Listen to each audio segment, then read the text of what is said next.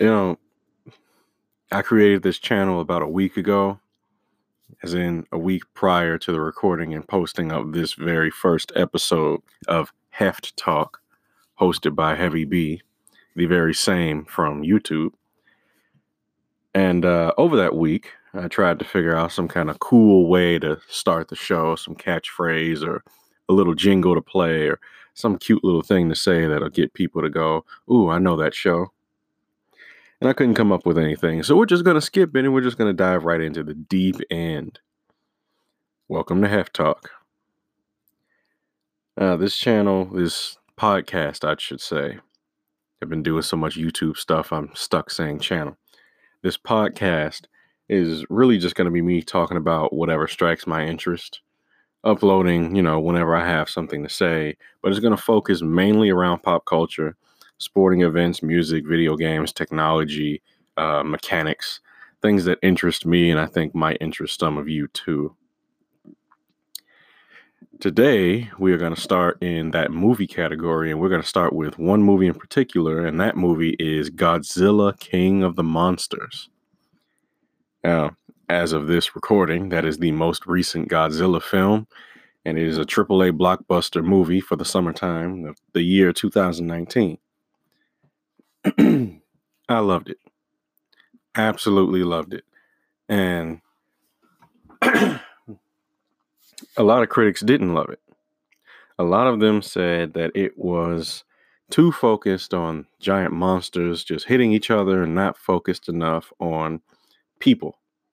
Not focused enough on how what the giant monsters are doing would affect us as humans.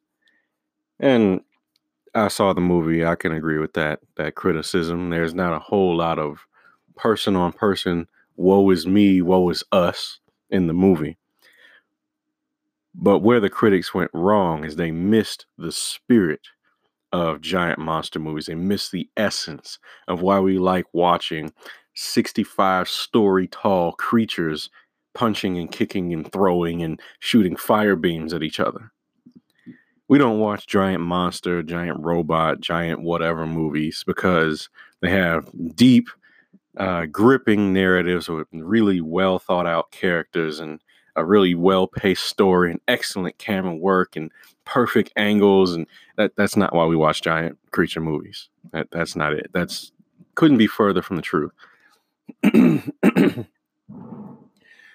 Uh, you have to excuse me for clearing my throat. I've got allergies, seasonal allergies, and they are affecting me heavily today. Uh, anyway, we watch giant creature movies because it's like, oh my God, look at that. Whoa, look at that. Wow, check that out. You watch it because it's completely ridiculous. It's absolutely absurd and ludicrous, and you love it because it goes right up against all of the traditional norms of what a movie should be. And it goes, yeah, well, I'm going to do this.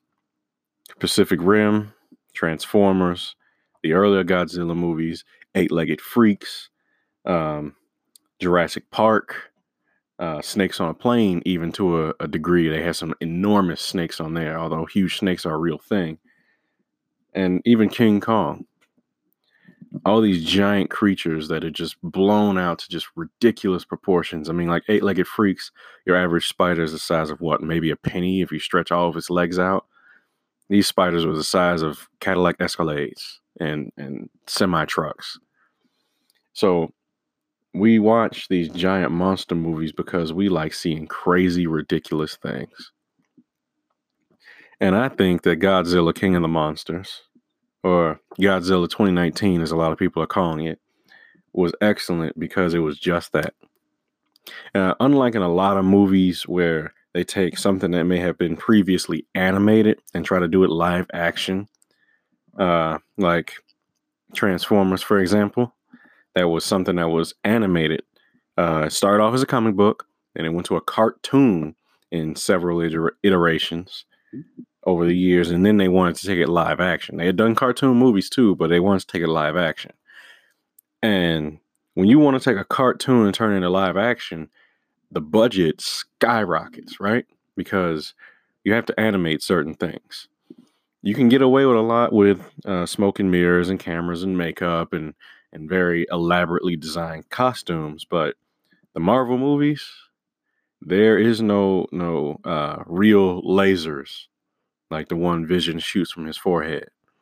James Brolin, or uh, excuse me, Josh Brolin, is not actually 11 and a half feet tall, 900 pounds like Thanos.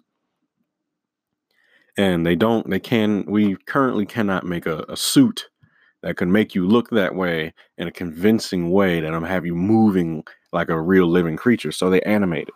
They use extremely high level technology and software to turn video games into movies, essentially, cartoons into live action movies, and blend it as seamlessly as they can.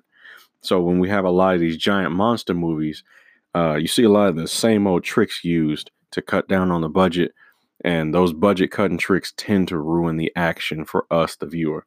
So they do. Uh, Netflix is notorious for this, and I hate it every time I see it, but I like Netflix shows, so I deal with it. They turn the lights off. I mean, I literally mean turn the lights off. They make the scene as dark as they can while still making it somewhat able to see what's going on. Because when you black everything out, it doesn't have to look just right. You'll see you'll see the shape, the general shape. You'll get the idea. Your brain will fill in the blanks. Everybody's happy. The budget's cut. Moving on. Uh, Godzilla is guilty of that. Uh, I'm gonna say a good 75% of the good monster fights and monster scenes are in dark areas. Now, the movie's been out for, I believe, a little over a week now. So we're going to go ahead with a few light spoilers. Mothra is the first monster scene. Mothra is discovered uh, for us as the viewer in a cave inside of a mountain. And then, even when Mothra breaks out, it's the middle of the night. Uh, Godzilla himself, his most key battles somehow always seem to happen at night. Uh, the last battle in the movie actually takes place during the daytime, but Ghidorah, I think the creature's name is, a three headed alien dragon thing, uh, can produce category six hurricanes, and that blacks out the sky so it looks like nighttime. But they, they turn the lights off as an effort to save the budget, and it can make the movies kind of hard to watch from time to time. So that's that's just one trick. There's so many other tricks. I mean, they can down they can downsize things by using funny camera angles and actually make 3D uh, clay models to do things. All of that technical nonsense aside, I thought the movie was excellent. The critics did not. You didn't. Nobody who went to see Godzilla went to see Godzilla because they had heard it had a very good narrative. Uh, because they heard it had really fleshed out, really well developed characters and, and, a strong lead and and gripping action and, and truly enthralling scenes and uh, wordplay that plucks at your heartstrings and witty banter. Nobody went to see Godzilla for any of that. You went to see Godzilla because he's an enormous lizard biped thing that shoots radioactive fire out of his mouth. And he makes the coolest noise when he screams and he beats up other giant, crazy animal creature things. That's why you went to see Godzilla. And it did that very well. Now, that I think is the most key point that the critics miss. And I don't always, li- I usually actually don't listen to film critics because some of my all time favorite movies have been critical failures. And it's not because critics don't know how to watch movies, but critics are looking for different things in movies than us viewers are. We just want the movie to entertain us. We we're not questioning whether or not they use the Dutch angle correctly or if they over or underused shaky cam. We're not looking for uh, page by page reading to make sure the plot doesn't have any holes in it and and all of the action flows seamlessly. If something blows up, somebody gets cursed out, somebody gets shot, the the lawyer uh, slams the book shut and says, "Your Honor, whatever." We're satisfied because we're just here to have a good time. We're here to escape reality. Here to step away from our lives and and step into the crazy and just have a good time. Turn our brains off and just relax. Get some popcorn. Get a, get a cold drink.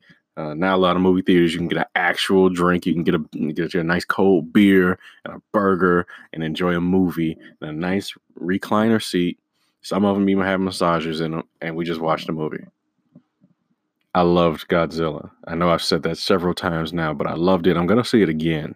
I loved it so much because I love giant monster movies. Uh, I'm praying they make another Pacific Rim. Pacific Rim is freaking epic. Yes, it's kind of cartoonish looking. Yes, the characters are pretty much just generic character cutouts, and the story flows about as cleanly as a dirty water hose. Yeah, I get it. But it's still great. So, I don't want to drag on too long here, but if you go see Godzilla and you go to see Godzilla because you just like watching cool stuff, you will not be disappointed.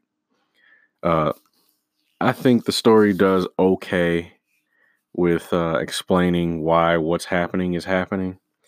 But uh, it has the same critical failure as most giant monster movies, um, excluding Pacific Rim, because Pacific Rim actually tried to explain this, and I'll get to that in a second.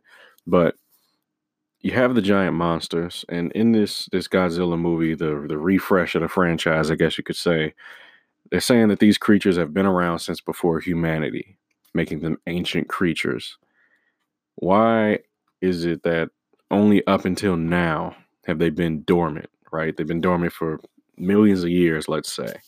They come out, and even all of these all of these creatures are not even dormant. You'll see some of them actually are fully awake and, and just doing what they do.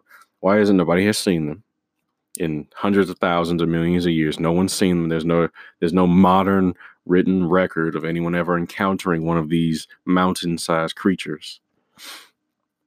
And the other thing that really, really gets me why is it every time one of these creatures wakes up, they have to go on a rampage? Yes, I know they're giant monsters. Yes, I know that's the point. But, like, I used to have a bull mastiff. Huge, huge dog. Not the biggest of the massive mastiff family, but certainly a good 30 to 40% bigger than any dog that most people would have. Giant dog. He would be asleep. He would get up. He wouldn't get up and immediately go for his toys and start destroying them. He wouldn't get up and start growling and barking and freaking out and tearing the paint off the walls. Yeah, that's a stretch of an analogy, but like Godzilla, I believe, is the only creature that can show up and see people and not just flip.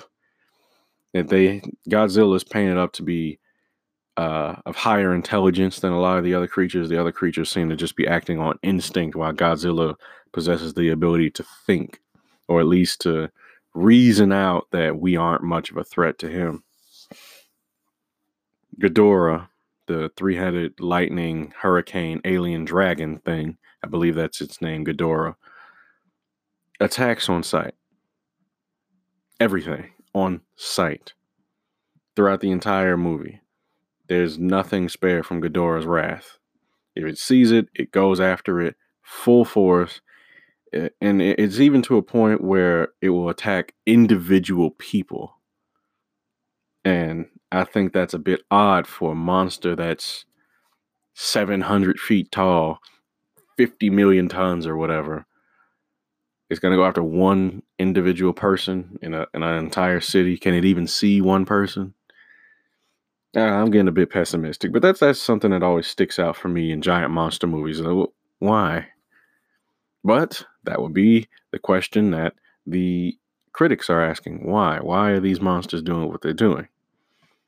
Now, Pacific Rim tried to explain this by having the monsters, the giant monsters in Pacific Rim, the giant creatures, the kaiju. Uh, they are created by an alien race who seek to use the, the creatures to wipe us out so they can come to our planet and take our resources. So they're mind controlled. They're essentially bioorganic machines. Uh, they're under control of an alien race that literally control them like a Street Fighter character to try and kill as many of us as possible, wipe us out.